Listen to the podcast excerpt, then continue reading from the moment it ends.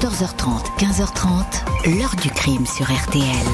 Jean-Alphonse Richard. Pourquoi Michael Jouy a-t-il disparu dans la nuit du 15 au 16 juin 2002 et comment expliquer que son corps soit découvert quelques jours plus tard, pantalon et caleçon baissés dans une station d'épuration? Ses parents n'ont jamais obtenu de réponse quant à la cause du décès, mais pour eux, toutes les pistes n'ont pas été exploitées. Bonjour, c'était à la fin du printemps 2002. Michael Jouy, 25 ans, footballeur amateur et jeune homme plein de projets, est retrouvé mort dans une petite commune du Maine-et-Loire. Un malheureux accident après une soirée festive trop arrosée selon la justice, sauf que les incohérences, les mystères ne vont cesser de se succéder. Une simple chute d'un talus a-t-elle pu entraîner la mort? Pourquoi la victime était-elle en partie dénudée? Et pourquoi aucun médecin n'a jamais pu formellement établir les causes du décès? Malgré ces interrogations récurrentes au fil des années, l'enquête s'est arrêtée. À la thèse de l'accident, la justice a refermé le dossier, refusant toute vérification supplémentaire. Alors, chute mortelle ou mauvaise rencontre? Et existe-t-il encore une chance de relancer les investigations? Les parents de Michael Jouy n'ont jamais cessé de demander la vérité. Ils sont aujourd'hui nos invités avec leur avocat. Lundi 17 juin 2002, Marc et Marie-Joseph Jouy se présentent à la gendarmerie de la Varenne, une localité des bords de Loire entre Nantes et Angers. Depuis la veille, le couple vit dans l'inquiétude. Samedi, leur fils, Michael, 25 ans, est parti faire la fête dans le coin. Il n'est jamais rentré. Les parents ont essayé de le joindre sur son portable sans résultat. Ils ont fait le tour de ses amis, mais personne ne l'a vu dans la journée de dimanche. Plus alarmant encore, Michael ne s'est pas présenté ce lundi matin à l'entreprise d'outillage qu'il emploie dans la petite ville toute proche d'Anceny. Ils viennent donc signaler sa disparition car il n'est pas du tout dans les habitudes de leur fils de les laisser sans nouvelles. Marc Jouy, le papa, précise qu'il a vu son fils pour la dernière fois samedi. C'était à 16 heures. Michael venait de retrouver l'un de ses meilleurs amis, Jérémy. Il avait prévu d'aller passer la soirée autour d'un barbecue à une fête intervillage organisée près de la Loire, au lieu dit la Boire Saint-Nicolas, là où le fleuve dessine un bras mort. Il devait y retrouver tous ses copains du foot. Michael s'est bien rendu à cette fête, mais il n'en est jamais revenu. Les gendarmes ne prennent pas à la légère cette affaire de disparition. Les premières recherches sont lancées autour de la boire, mais aucune trace du jeune homme. La plupart des jeunes réunis au barbecue confirment la présence de Michael. Ils racontent que tout le monde est d'abord allé boire des verres au Lion d'Or, un café voisin. Au cours de la soirée, les fêtards ont beaucoup bu, ils ont fumé du cannabis, les esprits étaient embrumés, mais aucune dispute ou altercation n'est venue gâcher la fête. Nicolas et Vanessa se souviennent avoir vu Michael jouer entre 1h et 2h du matin. Il a demandé à Vanessa si elle pouvait le ramener chez lui à la fin de la soirée vers 2h. Vanessa et Nicolas l'ont cherché mais ne l'ont pas vu. Ils sont partis sans lui. Rachel a croisé le jeune homme vers 3 heures. Elle se souvient bien de l'heure car elle a entendu la cloche à l'église. Il était ivre, il titubait. Elle a pensé qu'il rentrait chez lui. Il n'y avait plus grand monde sur place. Ce soir-là, Michael n'avait pas de voiture. Il avait laissé sa, la sienne chez son ami Lionel. Les gendarmes craignent que le disparu soit tombé dans le fleuve. Dans les jours qui suivent, une équipe de plongeurs est à pied d'œuvre. Un hélicoptère survole le secteur, des volontaires, la famille de Michael ratisse le coin. On emprunte l'itinéraire que le jeune homme aurait pu suivre pour rentrer chez lui, sans succès. Mardi 25 juin 2002, neuf jours après la disparition de Michael Jouy, les gendarmes sont avertis de la présence d'un corps au lieu dit les Hautes-Sauzées sur le site de la station d'épuration de la Varenne, non loin du lieu de la fête. Un corps dans un état de décomposition avancée, la peau presque noire, impossible à identifier au premier coup d'œil. Il s'agit pourtant bien de Michael. Ce dernier repose face contre terre au pied d'un talus haut de 10 mètres en pente abrupte. Il a son caleçon et son pantalon baissés au niveau des chevilles. Dans les poches de son jean sont retrouvées sa carte bancaire, des relevés de paiement et 70 euros en espèces.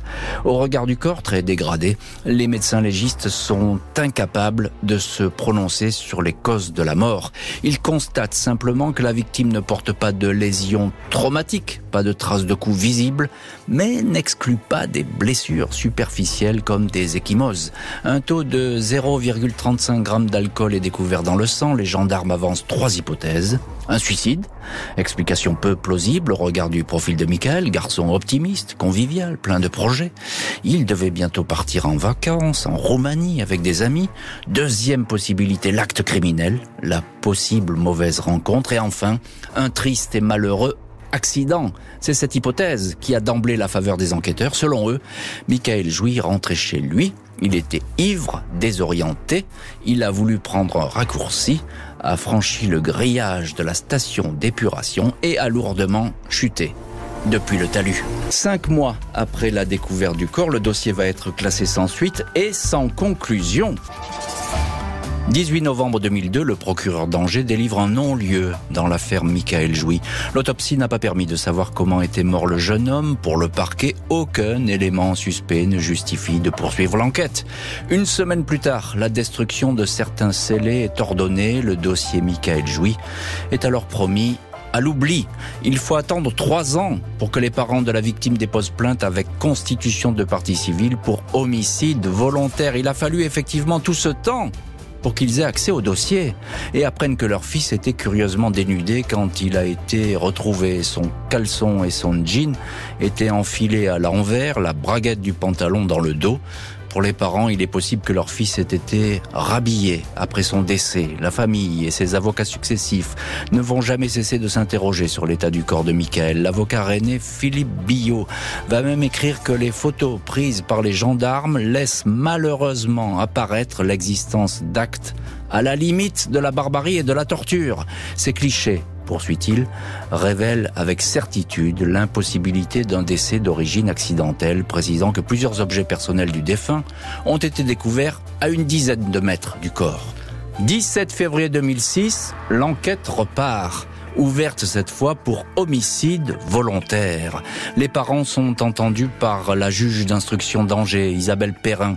Ils s'étonnent de ne pas avoir été informés du dossier. Ils s'interrogent encore sur le lieu de la découverte du corps peu après le signalement de la disparition. Débattu, ont eu lieu dans le secteur, mais n'ont trouvé aucune trace du malheureux. L'oncle de Michael, Jacques Jouy, et deux de ses amis, Albert et Serge, sont entendus. Ils confirment qu'ils ont ratissé le coin de la station d'épuration. Ils ont pénétré dans les lieux en enjambant le fil de fer barbelé, comme aurait pu peut-être le faire le jeune homme, puis ont longé le fossé sur le côté droit. Ils sont ensuite remontés sur la butte pas de corps à ce moment-là. L'hélicoptère de la gendarmerie n'avait pas non plus la présence, une présence humaine à la station d'épuration. 21 juin 2002, quatre jours après la disparition.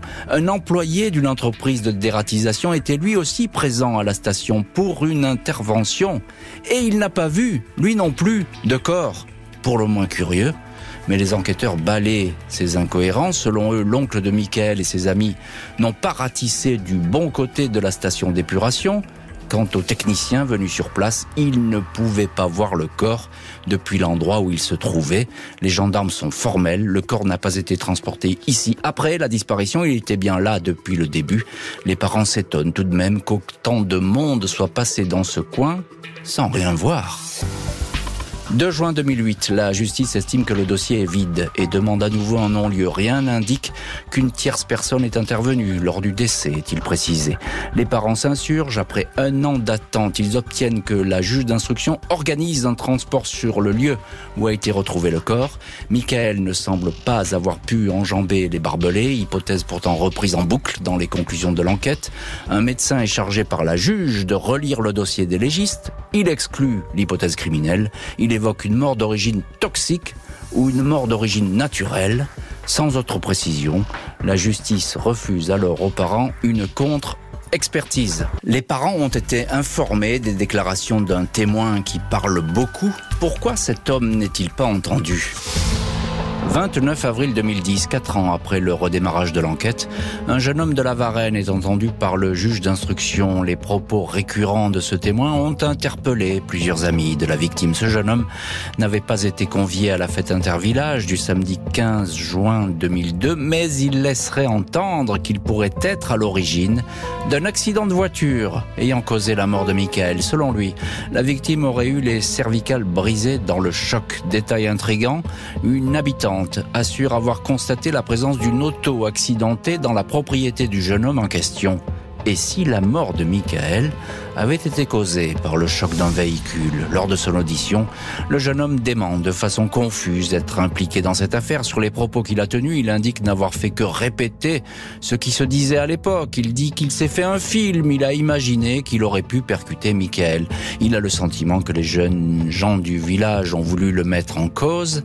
Face au juge, le jeune homme finit par déclarer qu'il entend des voix aucune expertise psychiatrique n'est ordonnée. Le témoin est mis hors de cause. Les parents demandent des vérifications sur la position du corps, considérée comme un peu curieuse par l'un des médecins. Michael Jouy avait été retrouvé sur le ventre, la jambe gauche reposant sur la droite, les bras près du tronc, une attitude selon certains experts qui ne serait pas compatible avec une chute du haut du talus. Aucune lésion traumatique consécutive à un possible accident n'a effectivement été décelée. Malgré ces doutes, l'enquête est une deuxième fois classée sans suite le 20 décembre 2010, la justice exclut à nouveau la piste criminelle. Dossier clos, quoi qu'il en soit, mais que va tenter de ranimer la famille de la victime avec encore et toujours, on le voit bien, de nouvelles questions. 8 mars 2021, les avocats de la famille Jouy, maître Alexandra Nokovic, puis Philippe Billot, demandent au procureur d'Angers la réouverture du dossier. Une nouvelle plainte, cette fois pour assassinat et séquestration, est déposée quelques mois plus tard. La défense reprend une à une toutes les interrogations figurant dans le dossier. L'autopsie a ainsi fait état de huit dents manquantes dans la mâchoire de la victime. Or, tous les témoignages indiquent que ces dents étaient bien présentes avant la fête. Très curieusement, aucune d'entre elles n'a été retrouvée autour ou sous le corps de Michael Jouy. Les avocats estiment que ces huit dents ont peut-être été cassées lors d'un choc violent, un coup de poing, un coup de tête. En aucun cas, la chute n'est à l'origine de cette perte en série qui est récente. Aucune vérification poussée n'a été entreprise sur la dentition. 18 mars 2021, le procureur d'Angers refuse de rouvrir le dossier. Décision confirmée par la cour d'appel un an et demi plus tard. Les parents de Michael Jouy vont alors se pourvoir en cassation avec l'espoir que la cour ordonne la relance des investigations. Nous avons appris des choses troublantes depuis que nous avons eu accès au dossier, des choses qui n'avaient jamais été dites au moment des faits, comme l'histoire des dents on ne se fait pas ça en glissant, indique Marie-Joseph Jouy. La maman ajoute, on estime que nous avons droit à une vraie enquête, à des investigations pour faire la lumière sur la mort de notre fils. La justice va rester sourde aux demandes des parents et cette fois refermer définitivement le dossier. 21 juin 2023, la Cour de cassation rejette le pourvoi formé par les parents de Michael Jouy, anéantissant ainsi leurs espoirs de voir les investigations prolongées. Aucune explication concrète n'a pu être donnée à la mort du jeune homme, mais la justice exclut toute action criminelle. À cette annonce, Marc et Marie-Joseph Jouy font part de leur stupéfaction. On est un peu dévasté, c'est certainement un crime, mais personne ne veut en tenir compte, confie-t-il au journal Ouest France. Les parents ont plusieurs fois lancé des appels à tous les témoins qui auraient pu voir ou savoir quelque chose. Ils continuent. Quand on perd un enfant, ça ne s'arrête jamais, disent-ils au journal Le Parisien. Pour nous, cette histoire ne sera pas terminée tant que l'on n'aura pas la conviction de connaître la vérité. Je pense qu'il faut absolument que les parents euh, se battent jusqu'au bout parce qu'on on a besoin de savoir euh, comment, pourquoi nos enfants se font assassiner. Enfin, ne pas avoir de réponse, c'est impossible, c'est invivable.